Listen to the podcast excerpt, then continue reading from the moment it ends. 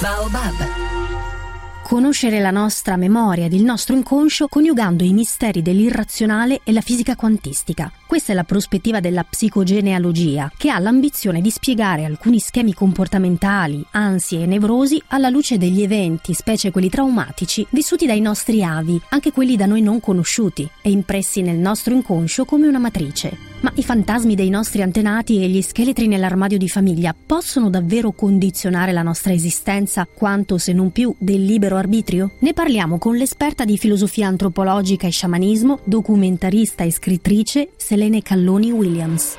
La psicogenealogia si occupa di ampliare la visione di un eh, disturbo, di un disagio, di un problema al fine di comprenderlo, di riconoscerlo e si serve delle immagini degli avi nelle quali questo problema, questo disagio è presente. E in questa visione molto interessante gli avi non vengono visti come individui che ci hanno preceduti, ma come immagini che noi stessi generiamo nel qui e ora. Perché in questa visione il tempo è circolare, non è lineare. Nel qui e ora noi generiamo immagini che diventano eventi e queste immagini in psicanalisi le possiamo chiamare archetipi, gli antichi le chiamavano gli dei, è vero. Gli dei sono idee dell'uomo, ma idee profonde che vengono generate ad un livello istintuale quindi da questo punto di vista, quando noi pensiamo agli avi, dobbiamo pensare in termini archetipici, cioè ad immagini istintuali che vengono prodotte nel qui e ora.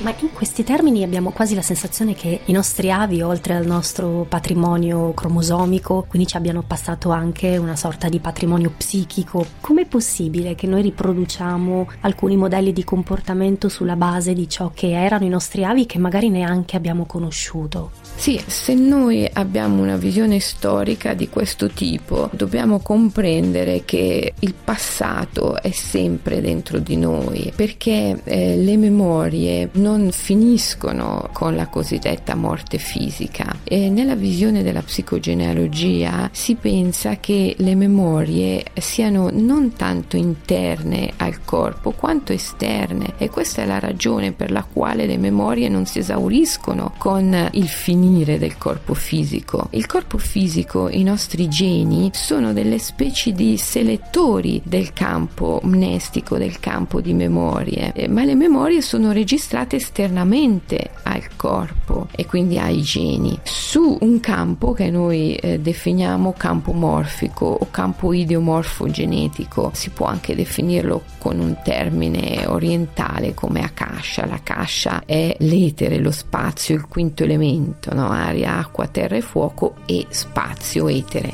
Rete 3 Bisogna avere un po' una visione animista, diciamolo, per riuscire a concepire tutto questo, no? Perché se siamo un po' scettici, se parliamo di pseudoscienze, non è dimostrabile, non è verificabile, no? Beh, dimostrabile scientificamente vuol dire filtrabile attraverso le categorie mentali. Insomma, non è che tutto può rientrare in queste categorie. Quindi, se vogliamo approcciare l'argomento con facoltà, doti umane che non sono solo quelle mentali, mentali, allora noi possiamo andare al di là e vedere e sentire, per esempio, che le memorie non necessariamente sono interne al corpo, possono anche essere viste come esterne, come informazioni registrate in un campo energetico esterno a noi, con le quali possiamo venire in contatto con dei selettori che comunemente possono essere chiamati geni, ma possono anche essere altri sensi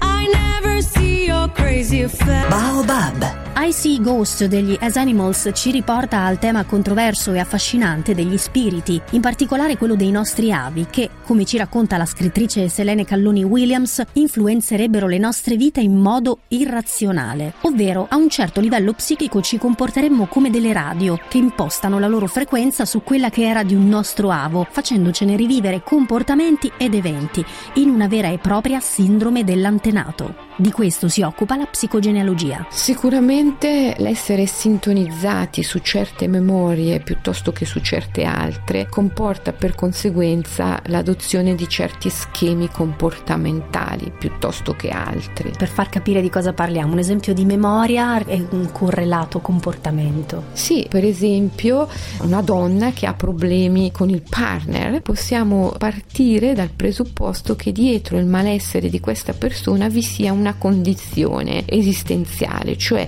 la sua relazione con il maschile che non è armonica. È molto probabile che se andiamo indietro alle spalle di questa persona a vedere le sue ave, troviamo nelle ave, nella mamma, nella nonna, nella bisnonna, le medesime condizioni esistenziali, cioè una difficoltà di relazione con il partner. Possiamo pensarla in due modi, possiamo dire ecco, questa situazione si è trasmessa, si è ereditata di generazione in generazione, oppure possiamo pensare che questa persona è sintonizzata sulla stessa memoria sulla quale erano sintonizzate anche le sue ave e quindi ripete certi schemi comportamentali, andandosi a trovare sempre quei partner con i quali avrà un conflitto, perché essendo sintonizzata con quella memoria dovrà ricreare sempre lo stesso schema esistenziale e comportamentale. Perché si riproduce quello schema che comunque fa male? È un obbligo d'amore inconscio, è un bisogno di compensazione del destino degli avi e la psicogenealogia ci aiuta a riconoscere queste tematiche dentro di noi, che sono tematiche d'amore e ci aiuta a interpretare le immagini e gli eventi in altro modo e questa immagine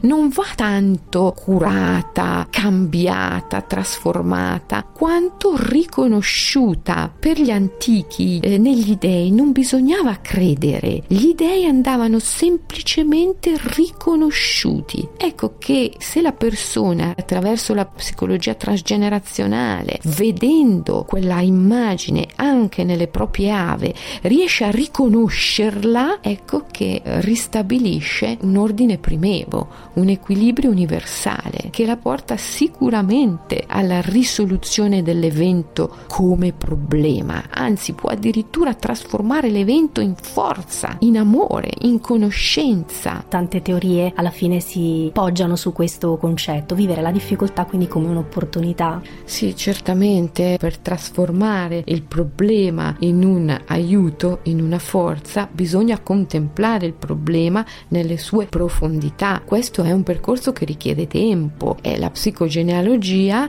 ti consente di ampliare la visione del problema perché ti consente di andare a vederlo anche nei tuoi avi, quindi gli dà una dimensione più vasta che noi chiamiamo dimensione transgenerazionale. Alla fine quello che si va a vedere è l'invisibile. Lascia che ti faccia dono di un segreto. È solo con il cuore che si può vedere veramente. L'essenziale è invisibile agli occhi.